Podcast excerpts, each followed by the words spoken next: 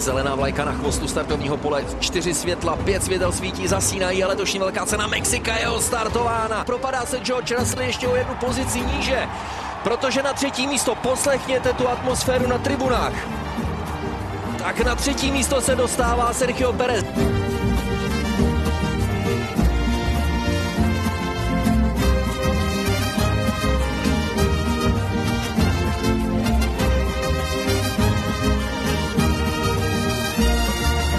Vysoko v nadmořské výšce přes 2 kilometry se nachází okruh bratří Rodriguezů, kde se jela třetí velká cena Formule 1 od konce letošní sezóny v nejlidnatnějším městě Severní Ameriky, Mexico City. I když už je jasné, kdo je letošním mistrem světa, jak mezi jezdci, tak mezi týmy, atmosféra se zdá být hustější než obvykle, i když má atmosféra vzduchu reálně až o 25% menší hustotu. To mělo mimořádný vliv nejen na rozložení sil mezi týmy, ale jako kdyby to vše ještě více ovlivnilo náladu zákulisního dění. Velká cena Mexika byla důkazem, že každé vítězství je neodolatelně lákavé. Každý mistrovský bod důležitý a jakýkoliv úspěch ceněný tak, jako kdyby se žádný boj o titul mistra světa nekonal.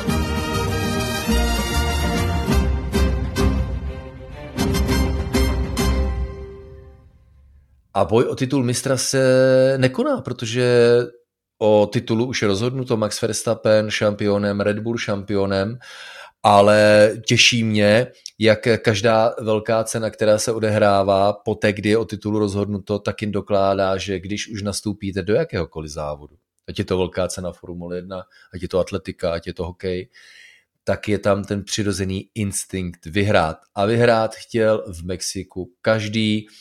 Jednomu člověku se to povedlo, jiní byli velice blízko a další zase ke svému velkému zklamání od šancí na vítězství daleko. No a proto tady je Instapocket z Mexika, který je další epizodou podcastu Kolo na kolo, takže vás velmi srdečně zdraví Tomáš Richter a Jiří Košta.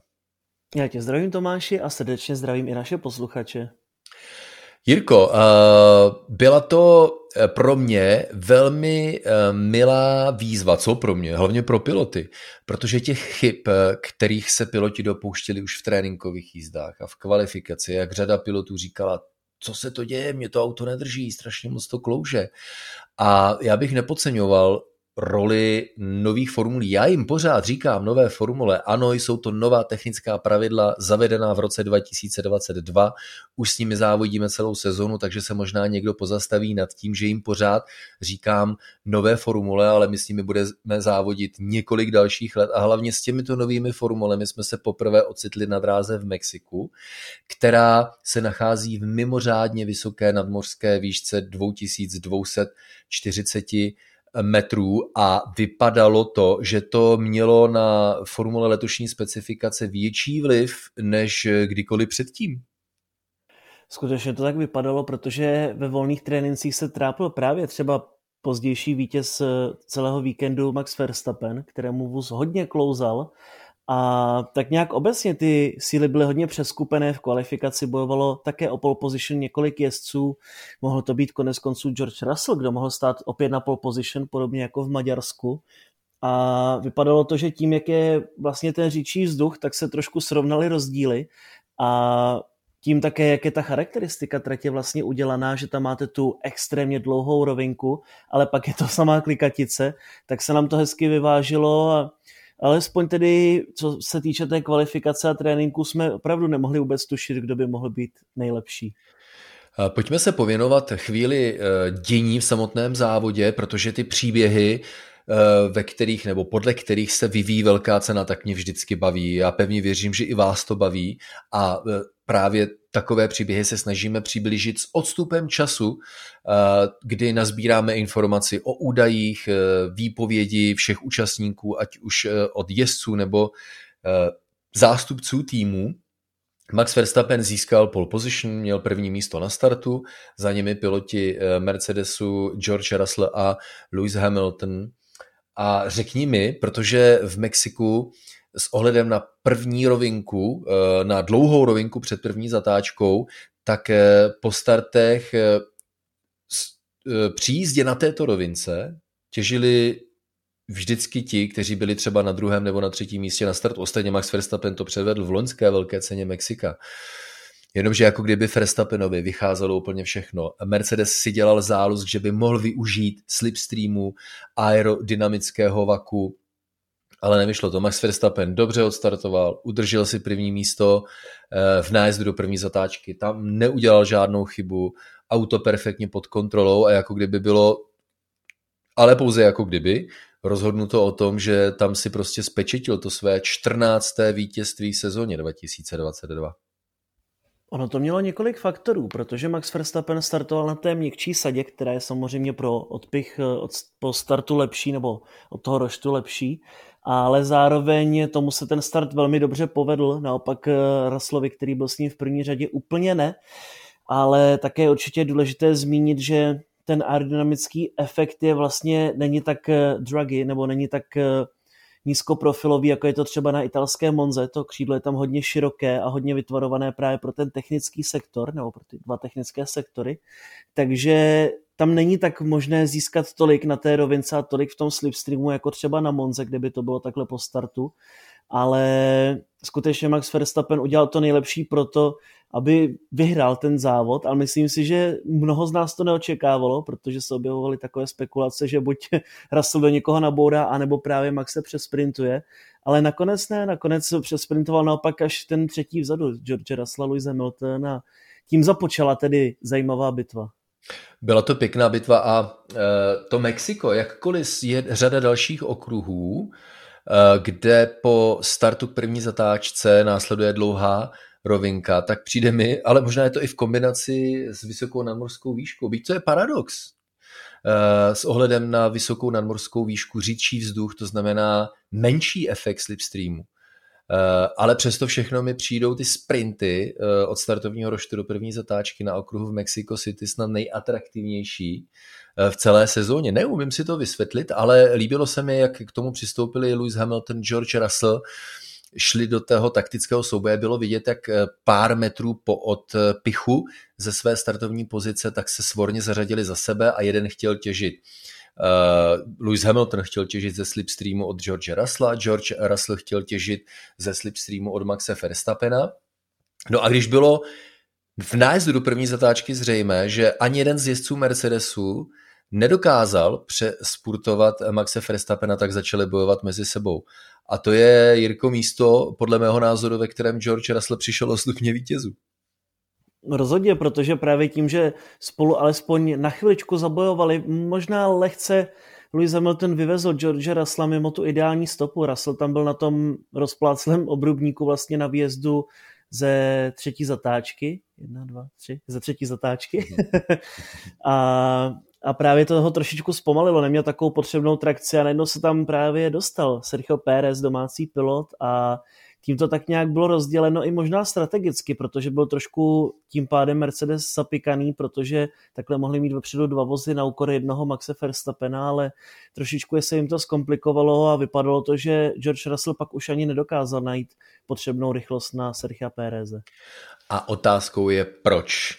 A e, když se bavíme o příbězích v průběhu velké ceny, tak mě e, hrozně baví to, jak se prolínají od pátku přes sobotu až do neděle.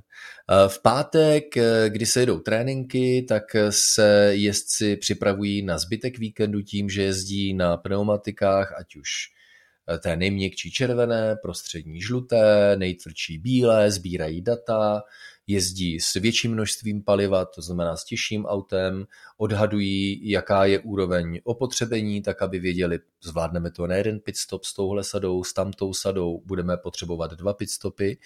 A pořadatelé zkomplikovali eh, situaci jezdcům tím, že stejně jako v Americe, tak pro druhý trénink v pátek naprogramovali test vývojových pneumatik Pirelli pro sezonu 2023. Ano, ovlivní to průběh víkendu, ale pro všechny stejně, to je důležité poznamenat. Tím, že ta příprava není taková, jakou by týmy potřebovaly. Na straně druhé je to pragmatický eh, přístup, neboť organizovat specifické testy pro eh, Pirelli mimo uh, velké ceny, notabene v dnešní době, kdy se musí logisticky uspořádat cesta na specifické okruhy a všechno uspořádat nově a traťové maršály, veškerou organizaci, bezpečnostní opatření a já nevím, co všechno ještě, samozřejmě ubytovat veškerý personál, to stojí mraky peněz. Tak proč nevyužít té hodinky a půl, o tu půl hodinku, o kterou je delší druhý trénink. Takže přijde mi to logické a je to, si myslím, velmi pragmatické rozhodnutí. Ale týmy v důsledku toho, tím, že používali pneumatiky, které nebyly určeny pro velkou cenu Mexika, tak nemohli pochopit lépe chování pneumatik. A to, Jirko, mělo za následek to, že v podstatě všichni očekávali, že opotřebení pneumatik bude takové, že si to vyžádá strategii dvou pitstopů. No a jaké, Jirko, bylo tvé překvapení, když Verstappen, jak se sundávají zahřívací dečky těsně před startem, tak Verstappen na své formuli měl nejměkčí červenou sadu a Hamilton s Russellem, kteří stáli za ním, tak měli e, žlutou sadu. Už tady e, si myslím obrazně řečeno člověk pozvedne obočí a řekne si, nevíš, nevíš předem, neumíš říct, a tenhle udělal dobré rozhodnutí, tenhle špatné rozhodnutí. V žádném případě, ale pozvedneš obočí a řekneš si, aha, pozor, každý tým k tomu přistupuje jinak. Co má kdo za lubem? Hm? Ono bylo velmi zajímavé hlavně to, že se vždycky domluvil celý ten tým, že tam nebyly alternativní strategie u jednoho a u druhého vozu.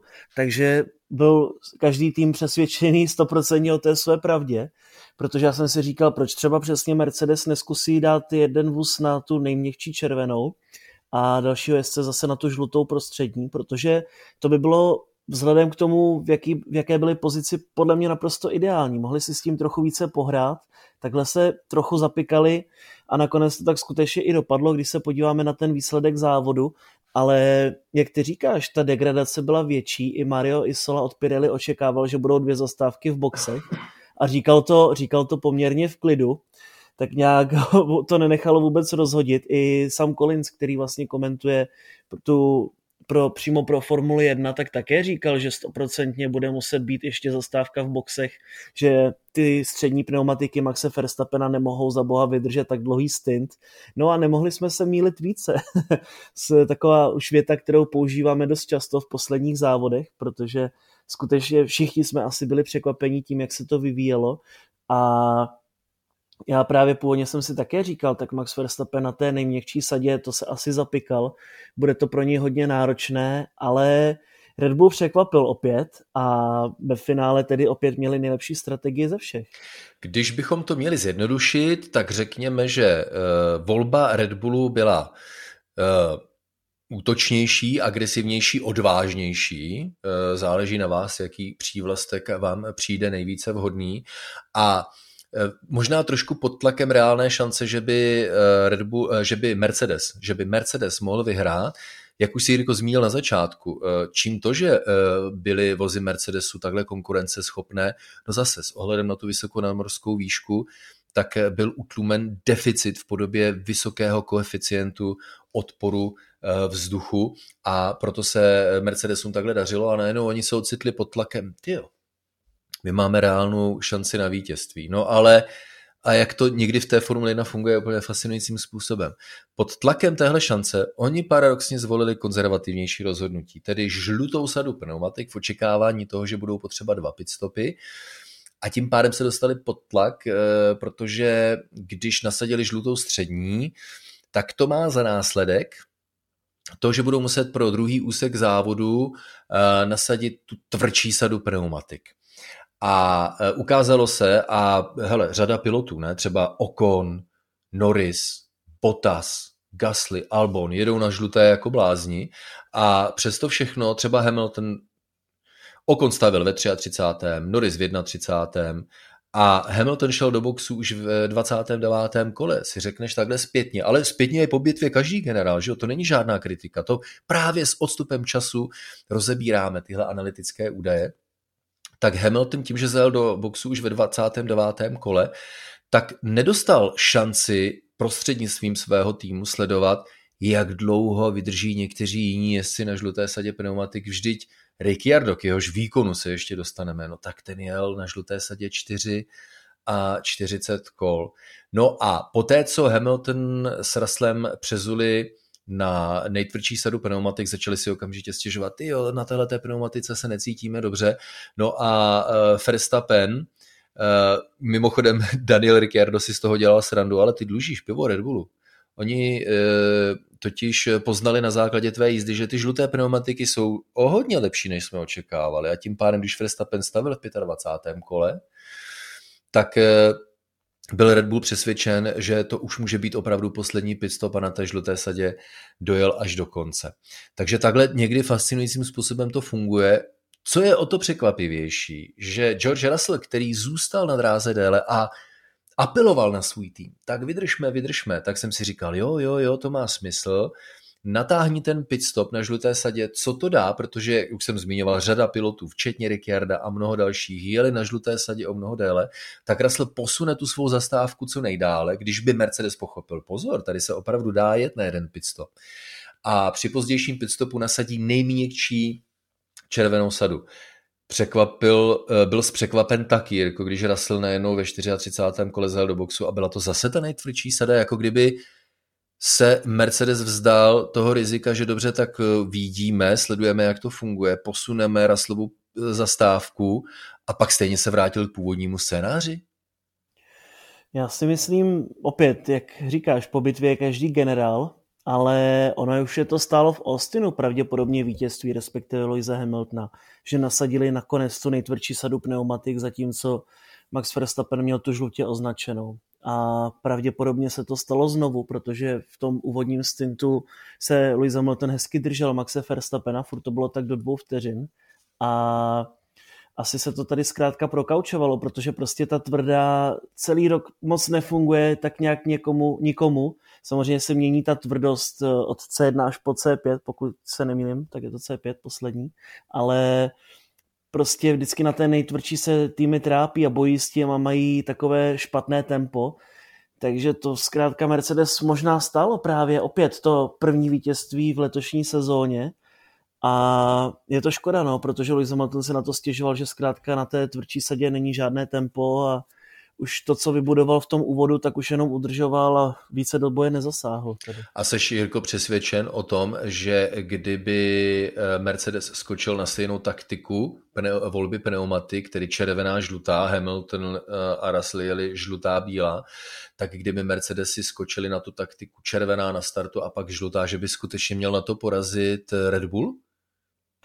Ono to tak vypadalo, protože když si vezmeme, jak jsem říkal, to, že vlastně startoval Verstappen na červené a Hamilton na žluté. A pořád se Hamilton dokázal držet do dvou vteřin za Verstappenem, tak eh, pakliže víme, že samozřejmě ta měkčí, nejměkčí sada má nějakou výkonnostní výhodu na jedno kolo a očividně byla i spolehlivá, co se týče té výdrže, tak si myslím, že minimálně by do toho boje zasáhl přímo na trati že by mohl zkusit eh, být v té zóně DRS a útočit. Zdali by se mu to podařilo, nebo by tam byl nějaký undercut, to je další věc. Pravděpodobně by samozřejmě přijít mohl, ale je to škoda. Myslím si, kdyby byly na stejné strategii, tak minimálně je to 50-50 a možná, možná dokonce by to skutečně ten Mercedes dotáhl do konce.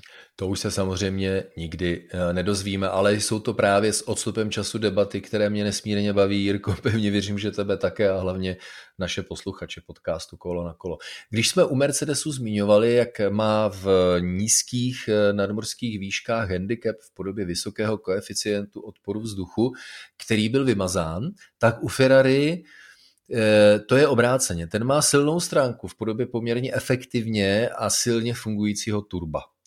Jenomže v nadmorské výšce, a to jeho turbo mu pomáhá na, eh, v konvenčních nadmorských výškách výjíždět rychle ze zatáček, což eh, je také jeden z velkých a důležitých faktorů, který mu pomáhá být silný třeba v kvalifikacích. To, že je v závodech pak drsnější na pneumatiky, je téma jiné. Ale zatímco nevýhoda Mercedesu Eh, byla vymazána v Mexiku, tak výhoda Ferrari eh, se eh, ukázala jako velkou nevýhodou v Mexiku, protože v říčím vzduchu s menším množstvím kyslíku to turbo se musí rychleji točit rychleji, nebo dříve rychleji do vysokých otáček a protože s tím mělo Ferrari problémy, tak muselo funkci svého turba utlumit. No a to mělo za následek to, že a chápu tu, mm, ten postřeh, že po té, co se Verstappen, Hamilton, Perez a Russell se řadili na prvních čtyřech pozicích a na, pátý, na páté a šesté pozice pak Ferrari eh, Carlose Sainza a Charles Leclerca, tak jejich pozice jako kdyby už byly eh, rozhodnuty na začátku a na těch prvních šesti místech se nic nestalo. Myslím si, že Charles Leclerc to pojmenoval velmi pragmaticky,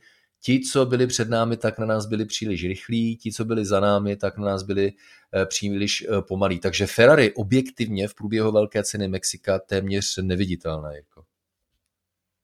Tam si myslím, že o tom bohužel není sporu, protože to skutečně byla vyloženě třída Ferrari. Před nimi daleko, za nimi daleko a úplně to bylo jak třeba v loňském roce, že prostě najednou to Ferrari bylo jednoznačně třetím nejlepším týmem, ale zkrátka vůbec se nechytali, ale co je pro mě tedy překvapivé, že byl i Carlos Sainz o tolik rychlejší než Charles Leclerc. Bylo to skutečně hodně zvláštní tento víkend, ale Leclerc to komentoval slovy, že to bylo zkrátka takové one-off a že už se to opakovat nebude do konce sezóny. No tedy už jsou jenom dvě příležitosti, ale dá se očekávat, že v Brazílii ani v Abu Dhabi ten výpadek nebude takový. One-off, tedy mimořádný pokles. Eh, nevím, jestli by někteří fanoušci, kteří jsou trošku frustrovaní z letošních výkonů Ferrari, jestli by to nazvali jako výjimka, tedy one off, jak říkáš. Jo. No, no, ono, ono, když se k tomu ještě vrátíme a dáme to do širšího spektra, tak uh, si se tady otevírám trošku širší téma, ale na druhou stranu, ono skutečně Ferrari na úvod sezóny bylo hodně silné a v Bahrajnu to bylo nejrychlejší auto, ale postupně začaly propadat, jak strategicky, tak technicky. No a je vidět, že jak ta sezona se blíží ke svému konci, tak eh, to tempo na ty boje o vítězství skutečně nemají a naopak. Je předčívá teďko Mercedes a Ferrari možná nakonec bude rádo, že už je konec sezóny a že ty bodíky nemůžou už být další. Zase velmi trefný komentář z úst Charlesa Leclerca po závodě, myslím si, že eh, objektivně eh, pojmenovaný výkon Ferrari v letošní sezóně, jednou je to nahoře a jednou je to dole, ale když je to dole, tak je to výrazně dole. A velká cena Mexika toho byla důkazem. Takže Charles eh, Leclerc s Carlosem Sainzem minutu, minutu, a to nebyl žádný safety car, ano, aktivní virtuální safety car, ale ten nesráží rozdíly mezi jezdci, takže v cíli velké ceny Mexika to je, vem si, že se velká cena Mexika jela na 1,70 kol a Charles Leclerc ztrácí 68 sekund. To je téměř sekunda rozdílu v závodním tempu. To mně přijde naprosto brutální. Takže doufejme a Jirko, doufám sebou samozřejmě, že to byla skutečně výjimka a e, šéf týmu Matia Binotto také předpokládá, že v Brazílii a v Abu Dhabi, e, že by to mělo být z pohledu Ferrari lepší. No ale jak bylo e, prvních šest jezdců zakotveno na svých pozicích, tak za ním se Eh, děli věci. Myslím si, že bychom měli vypíchnout výkon, výkon Daniela Ricciarda, který zase sám prohlásil. Eh, kež bych měl vysvětlení pro to, proč tak, jak jsem měl v Mexiku, tak jsem nejel v předcházejících velkých cenách letošní sezony. Navíc po kolizi Daniel Ricciardo a Yuki Tsunoda, tak dostal Daniel Ricciardo desetisekundovou penalizaci. Jel tentokrát zase asi tu lepší strategii, volby eh, pneumatik, kdy Ricciardo jel žlutá červená, kdežto jeho týmový kolego, eh, kolega Lando Norris jel žlutá bílá, stejně jako Mercedesy a trápil se v závěru závodu. Daniel Ricciardo byl o hodně lepší a když dostal desetisekundovou penalizaci, tak musel Jirko zahájit stíhací jízdu tak, aby si před osmým Estebanem Okonem najel právě ten desetisekundový náskok a byl to příběh závěru velké ceny Mexika, alespoň podle mě. Je to škoda, že Ricardo takhle nejezdil celou sezónu, protože kdyby jel takhle skutečně každý závod, tak by tady nebyl žádný Piastri v McLarenu a nebyla by tu předčasně ukončená Ricardova smlouva. Tím jsem si naprosto jistý, protože to byl prostě daný, jak ho známe, jak jsme ho viděli u Red Bullu, jak jsme ho viděli u Renaultu. A jak jsme viděli třeba loni na Monze, jenže prostě sezona není o jednom závodě, ale o 23, 22 závodech, takže je to škoda. Skvělý výsledek a po právu bych řekl, že jezdec dne, protože skutečně jak to vytáhl a ještě vzhledem k tomu, jak mu to šlo v letošní sezóně, tak si myslím, že o tom není sporu, že si to zasloužil.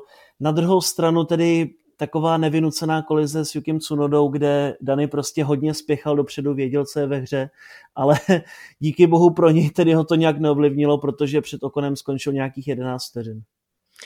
Uh, Esteban Ocon dojel do cíle na osmém místě, Lando Norris tedy devátý a Valtteri Bottas na desátém místě Alfa Romeo. Valtteri Bottas uh, se uh, předvedl ve velmi dobrém světle, šesté místo na startu, ale Jirko, jak lakonicky sám poznamenal, a někdy to tak prostě bývá u Alfa Romeo, je to zřejmé, tak závodní tempo tam nebylo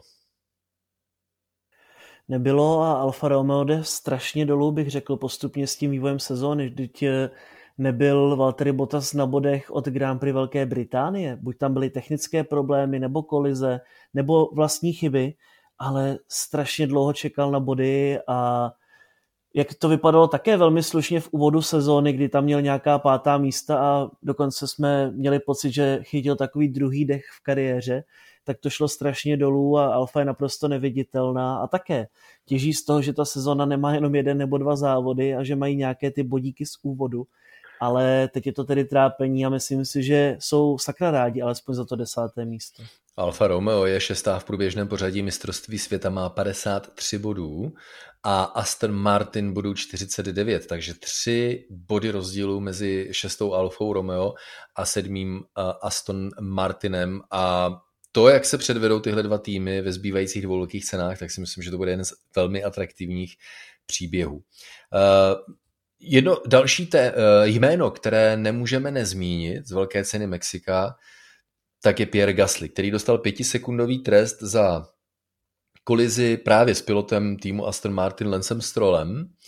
A Jirko Pierre Gasly, eh, jenom ještě připomeneme posluchačům, že bodový systém ve Formuli 1 funguje podobně jako bodový systém pro české řidiče. Když nazbíráš 12 bodů, tak už si nezajezdíš. Tedy v případě českého řidiče je to na hodně dlouho, v případě pilota Formule 1 je to eh, naštěstí pro něj pouze eh, v následující velké ceně, ale Pierre Gasly je velmi nebezpečně blízko tomu, aby nazbíral 12 bodů, že jo? Je to tak, protože Pierre už má 10 bodů z 12, a blíží se tedy k tomu, aby překonal něco, co je hodně těžké překonat. Ale je to zvláštní, protože si takhle můžete říct si, že Pierre Gasly jezdí docela v pohodě, občas je tam nějaký kontakt nebo něco. No jo, ale ono se to dokáže velmi rychle nasčítat. Jsou tam nějaké ty kolize, pětivteřinové penalizace, no a kromě těch časových trestů přichází i ty bodové. Byť se o tom příliš mnoho nemluví, protože samozřejmě ten eh, na první pohled těch 12 bodů je strašně moc, takže si říkáte, že asi není důvod to rozebírat, ale opak je pravdou, jak to vidíme u Gaslyho. A tedy bohužel skutečně těch eh, bodíků je hodně a bude se to řešit teď v Brazílii přímo s těmi komisaři traťovými, jak tedy postupovat dále, jestli má smysl tedy ho trestat, nebo mu to třeba bude prominuto. Samozřejmě podle toho sportovního řádu mu to nemůže být prominuto, ale na druhou stranu to není žádný kamikaze, aby nemohl závodit. Takže hodně prekérní situace a jelikož ještě zbývají dva závody, může ty dva body dostat velmi snadno během jednoho závodu, tak se ještě třeba paradoxně může stát, že ten první závod pro Alpin nepojede on, ale třeba Jack Duhen. Eh, to je téma, myslím si, na speciální epizodu a možná bychom ji mohli zvážit, protože Pierre Gasly, on se zlobil v Japonsku na sportovní komisaře, respektive na ředitelství závodu, když eh, se jim přihodila situace, že na trati vyjel traktorový jeřáb, na trati byl safety car, on projel kolem něj, tak se trošku, tedy trošku hodně zlobil, ale sportovní komisaři, a on to pak Pierre Gasly sám uznal, Eh, mu dosvědčili, že jel zbytečně rychle v dané situaci, dostal dva trestné body, eh, teď získal další trestný bod. Eh, to je jako co je špatně na tom, že když dostaneš prohřešek, konec konců tohle vzniklo za do promena Grožána, když boural ve velké ceně Belgie, hm? rok? Hm? Deset let zpátky, 2012. No, vidíš to, já jsem tě jenom zkoušel, já jsem tě jenom zkoušel. tak eh, proto on se neprohřešil nějak výrazně, ale bohužel pro něj následky byly veliké a sportovní komisaři se rozhodli udělit mu zákaz startu v dalším závodě a tam se to mohlo jevit jako přísné, protože jednali možná emotivně. Tak se rozhodli právě pro bodový systém, který říká, že když těch prohřešků děláš jako trošku víc za sebou a nazbíráš nějaký počet bodů, tak eh, si prostě sedneš na trestnou lavici v hokejové hantýrce. Eh, co je na tomhle systému špatně, Jirko, podle tebe? Nebo je, jestli vůbec něco? no, zaprvé si myslím, že je tedy hodně přísný, protože právě za způsobení kolize dostanete dva body a za to, že třeba Pierre Gasly v Japonsku jel rychle pod tou červenou vlajkou, tak také dostal dva body. Ale dostal dva body například i za to, že minule v Americe nebyl těch požadovaných 10 délek za safety carem, na což si také právě hodně stěžoval, protože to takhle prý absolvovalo více jezdců, že nedodrželi ten odstup, ale jenom on prostě dostal na jednou trest. A ještě tedy k tomu trestu, který vlastně mu dal další bod, tak to bylo teďko v Mexiku, že vlastně vyvezl Lence Strola mimo trať, ale co bylo vystrč, zajímavé... Vyst, povystrčil, jo, objektivně. že, jo? Zase jako, byl to sice Stroll, ale Pierre Gasly ho fakt vypoklonkoval teda. No, no Lance Stroll byl při, při, při smyslech, protože díky bohu jinak mohli být oba dva v sobě, to skutečně bylo dive bomb na poslední chvíli, ale co jsem k tomu chtěl říct zajímavé bylo, že vlastně sportovní komisaři opět ne, nějak neupozornili tým nebo tak, aby Gasly vrátil pozici a zůstal tedy stále zařazený před Lencem Strolem a najednou tam bouchla ta pětivteřinová penalizace a Ale jeden mohlo trestný mu, bod. Mohlo, mohlo mu to dojít eh, Gaslimu, co myslíš? Teda mělo správně, protože proč eh, v úvodu sezóny bylo řečeno, že už vás jako nebudeme upozorňovat na tohle, tak jako je ti snad zřejmé, že si eh, zabrzdilo soupeře, ten vyjel mimo trať, tak si mohl zadnici zachránit tím, že tak pojď přede mě, já jsem to teďka trošku zprasil. Proč to Pierre Gasly neudělal? Máš pravdu, určitě. To už jsme viděli také několikrát, že přímo buď jezdec rovnou zpomalí, ani o tom nepřemýšlí, anebo dostane pokyn od svého týmu.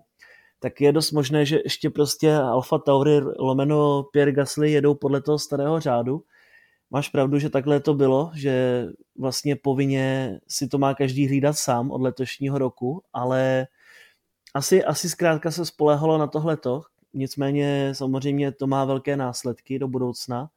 A ještě k tomu, co se tedy týče vlastně toho samého, samotného systému, jak ty si říkal, že jestli se to třeba nemá přehodnotit, podle mého názoru, tak já si myslím, že ano, protože ono opět jsou tady pravidla, která nefungují na bázi toho, kolik máme závodů. Podobně jako, že máme jenom určitý finanční rozpočet, jakože máme určitý počet motorů na sezónu, jakože máme určitý počet trestných bodů.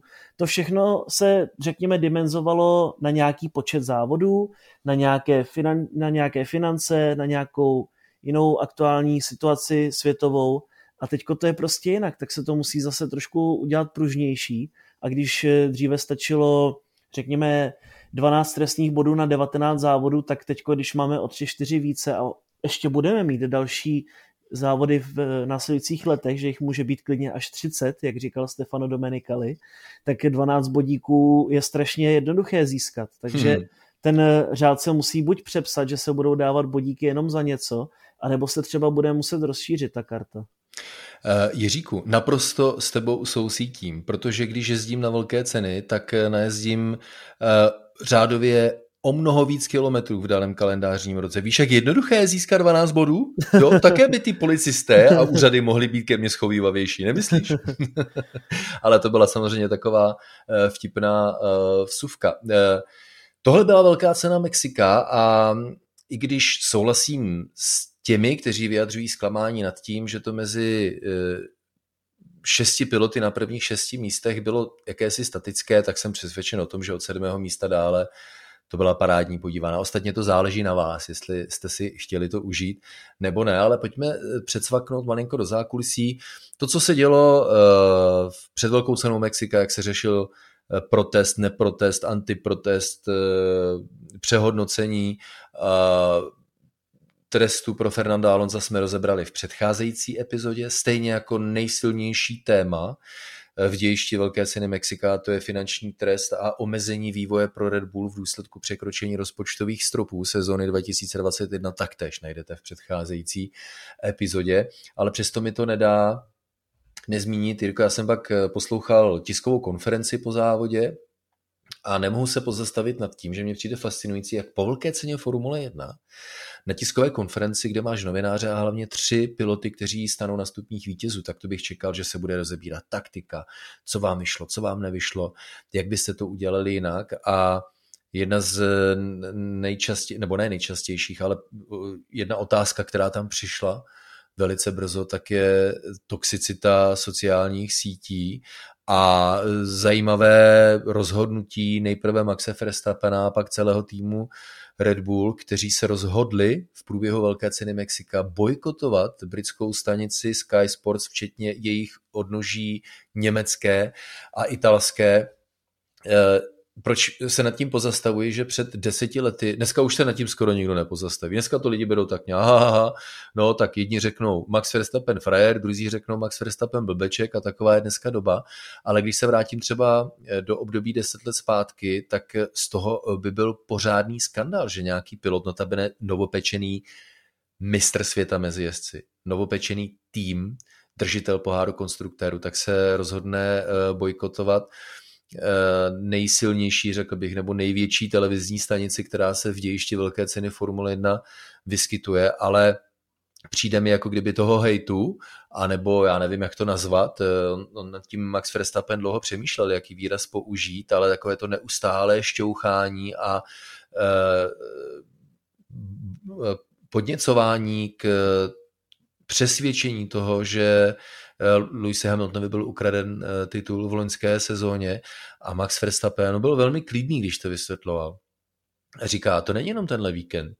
A to není televize jako taková, proti nic nemám, ale je to o jedné individualitě, o jednom konkrétním člověku a už toho je prostě dost. Já už to mám plné zuby. A jednoho dne je prostě potřeba si říct, dost. A proto jsem přestal se s touhletou televizí na nějakou dobu bavit. Eh, šéf Red Bullu Christian Horner se k tomu přidal a když pak vysvětloval po závodě důvody, proč tomu tak je, Uh, ti se k tomu přiznali, respektive přidali k bojkotu Sky Sports mimo jiné také proto. A pokud jste slyšeli a máte-li tu možnost uh, vyslyšet si celé znění tiskové konference Christiana Hornera, po udělení trestu ze strany FIA, tak eh, tam byli přítomni v podstatě jenom pouze brýští novináři a eh, Red Bull je rakouský tým, Max Verstappen není britským jezdcem, Lewis Hamilton je eh, britským pilotem, tým Mercedes sídlí ve Velké Británii.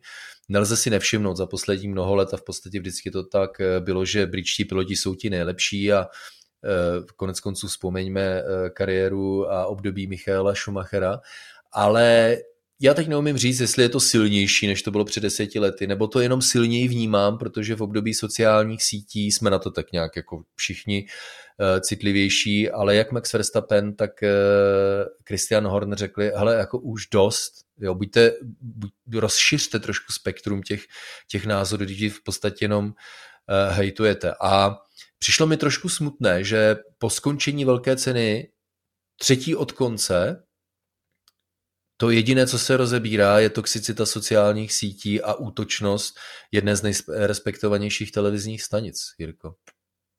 No, ale já si myslím, že také tomu asi úplně nepomohlo to, že zrovna Grand Prix Mexika nebyla tou nejzajímavější v letošní sezóně. Každopádně těžko říci, když je to takhle velké médium, tak by si to asi dovolit nemělo, nebo by si mělo asi ohlídat své lidi. Těžko, těžko se to posuzuje, no, samozřejmě pocho- mám pochopení pro Red Bull, že se jim to nelíbí. Netuším upřímně, jak to mají v Rakousku nebo v Holandsku zase směrem k Mercedesu a třeba k Louise Hamiltonovi. Ale nevím teda, že by bylo něco takového, že by měl nutkání. Ale Jirko, Jirko, Jirko, promiň, jenom, že eh, ono, kde vězí ten problém, jo? Uh, když jsem předeslal, že o velké ceně Abu Dhabi 2021 se bude mluvit hodně dlouho, tak i dneska mě za to řada lidí bude nadávat a řada lidí mě bude zadá, nadávat za to, proč o tom zase mluvíš pořád jenom. Ale Max Verstappen v té velké ceně udělal něco špatně? A, a proč jeho osočují z toho, že ten jeho titul nemá žádnou cenu. To si myslím, že je problém. Dobře, objektivně ve své zprávě FIA přiznala, že nebylo všechno Eh, správně a proč musí být Max Verstappen a Red Bull příjemci hejtu eh, za to, jakým způsobem vyvrcholila sezona 2021. Představ si sám sebe v situaci eh, Maxe Verstappena a máš tohle poslouchat jak dlouho. Do konce letošní sezóny, za dva roky, za pět let, za deset let, předtím, než půjdeš do důchodu, všechno má asi svoje hranice. A on, to Max Verstappen říká, a asi to je to nejvýraznější poslání, které on má na mysli. Hele, e, jako je už konec roku 2022, pojďme se posunout trošku dál. Jaký smysl má hrabat se v minulosti? Pojďme si užít současnosti a, a budoucnosti, protože jinak se takhle za chvilku jako popereme a to má tu souvislost právě s e, extrémní toxicitou sociálních sítí. Hmm, každopádně a Max Verstappen opět ještě bych řekl tak nějak něco na jeho obhajobu v úvozovkách, tak v loňském roce získal nejvíce vítězství a nejvíce pole position, takže přesně nemůže nikdo pochybovat o tom, že není zaslouženým šampionem. A to, že jestli to FIA zmrvila nebo ne, tak to není jeho problém. To prostě, co měl Verstappen dělat, měl zastavit na trati, vyndat volant a vylézt z auta. Jo? To prostě, to je přesně to, co ty říkáš. Zkrátka byl Verstappen obětí situace a pak pro takové lidi, kteří mu nefandí, tak pochopitelně je tohle nabito o streamy a mají co střílet, ale ten titul byl zasloužený. A někomu zase z toho opačného spektra se může zdát, že Lewis Hamilton vyhrával jenom díky autům dobrým. Jo, e, jenom, e, jenom to, to si nevymýšlíme v tomto podcastu kolo na kolo. To je skutečně něco, co rezonuje v dějišti Velké ceny Mexika. A my vám se snažíme zprostředkovávat to, co se odehrává v dějišti Velkých cen. Ale když už si Jirko na to narazil, e, má větší cenu sedm titulů mistra světa Luisa Hamiltona nebo dva tituly Maxe Verstappena? Hm? Uh, já už musím ne, víc. Neboj, ne, ne, neboj se toho, neboj se toho. Uh, hele, já si myslím, uh, řeknu to alibisticky, ale je to můj názor a za prvé, ať si každý fandí komu chce a ať přeje každému, kdo chce, co chce, protože to je prostě Formule 1 a to je to, co nás na tom baví, ta rivalita, ne hate, ne toxicita, ale rivalita.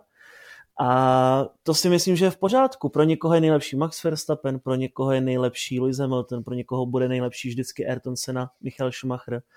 Takže já to nikomu neberu. Teďko zase jsem slyšel někde, teď nevím, kdo to byl, a říkal, že nejlepší pilot byl Mario Andretti třeba. To myslím, že říkal Will Buxton, pakliže se nemýlím. Takže skutečně je to na každém člověkovi, ať si to posoudí, jak chce. Samozřejmě to je ta krása, každý máme záliby v jiných věcech, děláme jinou práci, líbí se nám jiné ženy, jiní muži, takhle to prostě zkrátka je.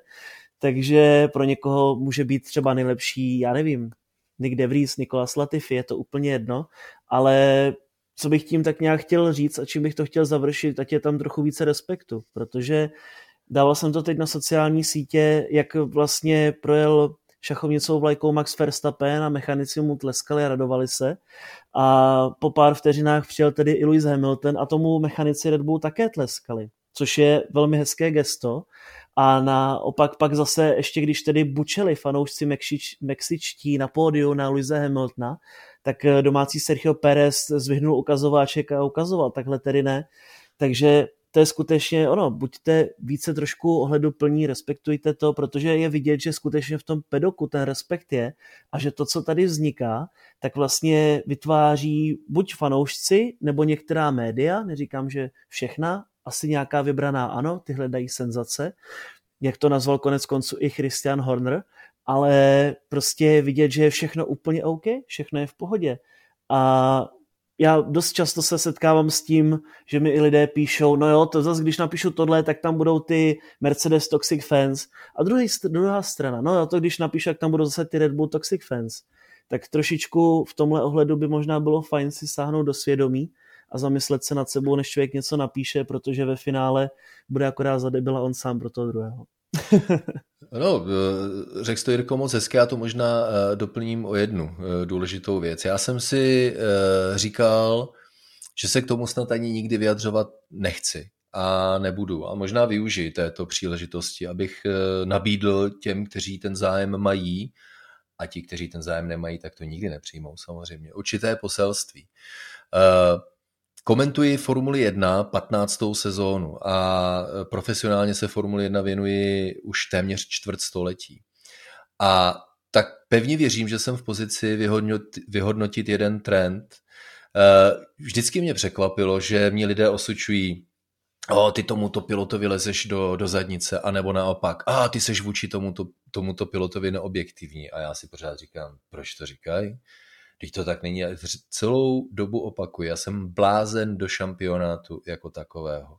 Celou dobu říkám, je mi úplně jedno, kdo vyhraje, když se tak stane na konci zajímavé velké ceny. Je mi úplně jedno, kdo se stane mistrem světa, když se tak stane na konci atraktivní uh, sezóny.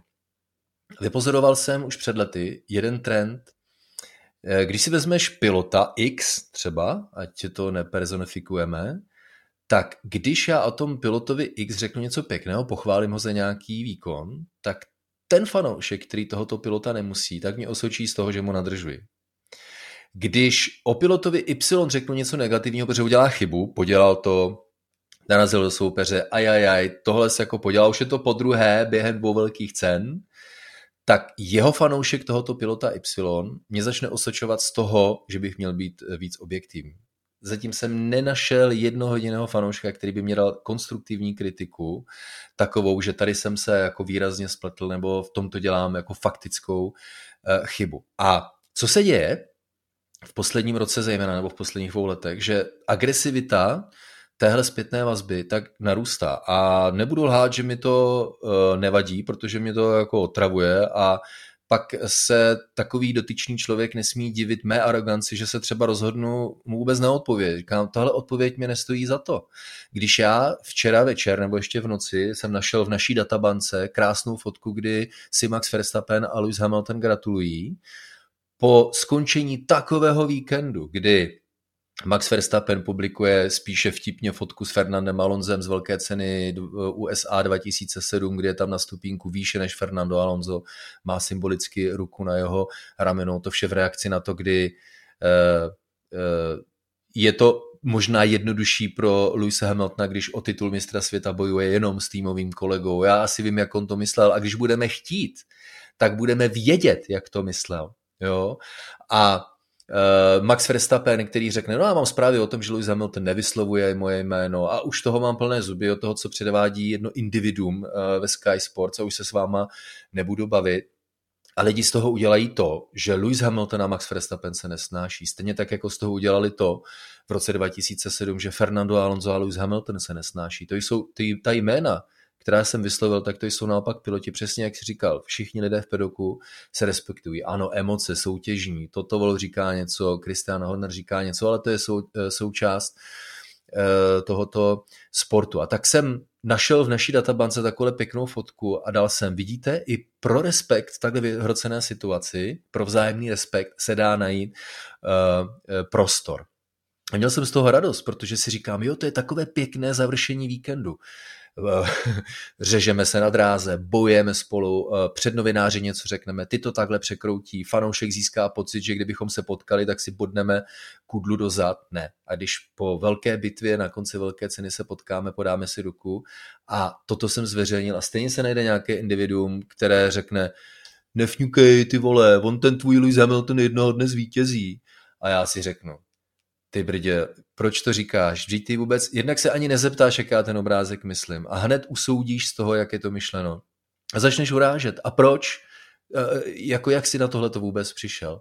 A to si myslím, že je e, situace, ve které je opravdu potřeba říct dost. A to je to, co jsem měl na mysli, že jsem nikdy nechtěl říct, hele, dost. A už fakt jako se pojďme nad tím zamyslet. A já nejsem žádný kretén, abych jako musel čelit výpadkům typu, kdybych svou práci dělal tak jako ty, tak už ji dávno nemám. Protože to prostě jednoduše není pravda. A myslím si, že eh, byste se, ti, kteří se to týká, a já věřím, že mezi posluchači podcastu Kolo na kolo není nikdo takový, tak těch, kteří se to týká, tak buď se zamyslete nad sebou, anebo předtím, než začnete hejtit nebo útočit, tak se alespoň zeptejte, jak je to myšleno. A uh, protože milujeme to samé. Jsme fanoušci Formule 1 a v té komunitě Formule 1 můžete vy, a já jsem za to rád, že tomu tak je, fandit jednomu nebo druhému. Ale Jirko, ty jsi to řekl eh, moc hezky, ale já si myslím, že to je možné. Fandit, když se potkají dva fanoušci a každý bude fandit někomu jinému, tak mohou uh, fandit uh, i vůči sobě samém s respektem, že? Je to tak. Tím bych to asi uzavřel. Hlavně je tam respekt. Máme skvělé ambasadory a jak ty říkáš, i když je to někdy vyhrocené, když se prostě někdo naštve, je to normální, je to lidské, jsou to emoce. Komu z nás neujaly nervy? Jo, prostě ruku na srdce, může se to stát kdykoliv, komukoliv, je to normální lidská vlastnost, ale máme zkrátka skvělých 20 pilotů a skvělých 20 eh, reprezentantů, zejména tedy co se týče jezdců, protože na ty jsou samozřejmě mířeny hlavně kamery.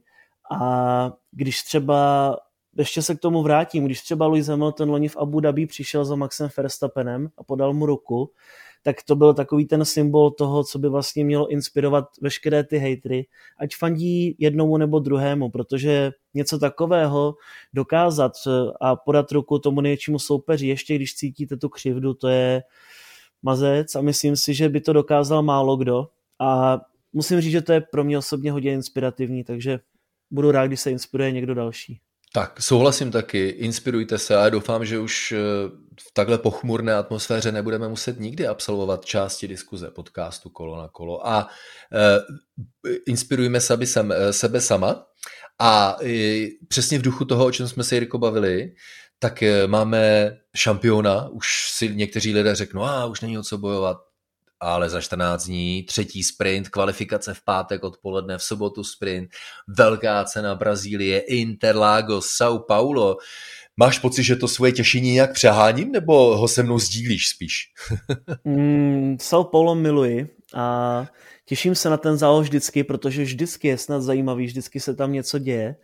Mě osobně tedy mrzí, že to není ten finálový závod, protože když tam někdy i pršelo, tak to bylo skutečně perfektní grand finále ale věřím, že si to užijeme i tak. Máme tedy sprint, jak víme, já je moc nemusím, ale třeba nás to příjemně překvapí v Brazílii, třeba skutečně potrápí počasí jezdce a bude to o to zajímavější pak v tom hlavním závodě. Loni to bylo o té strhující řekněme takové stíhací jízdě, kdy byl vlastně Lewis Hamilton vyloučený po tom, co mu zadní křídlo hodně flexilo, bylo hodně flexibilní, takže bylo to hodně skvělý závod v jeho podání. Lewis Hamilton nakonec v podstatě vyhrál díky sprintu, až eh, vlastně tam skončil desátý po startu z posledního a potom ve sprintu z desátého poskočil až na první.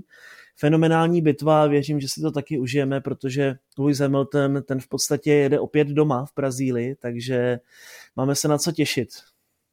No a já věřím, že i vy, naši posluchači, se máte na co těšit, protože máme před sebou volný víkend a my pevně věříme, že se nám podaří dokončit jednu zase speciální epizodu eh, podcastu eh, Kolo na kolo. A pak vám také, nevím přesně ještě kdy, ale brzo vám prozradíme, že se chystá něco speciálního, ale minimálně speciálního, co nás čeká, tak je zmiňovaná velká cena Brazílie. A pak finále sezony 2022 Eh, prostřednictvím velké ceny Abu Dhabi. Takže jak po Brazílii, tak po Abu Dhabi, ale pak také i po skončení sezóny eh, se s námi, pokud budete chtít, můžete eh, audio způsobem potkat v dalších epizodách podcastu Kolo na kolo.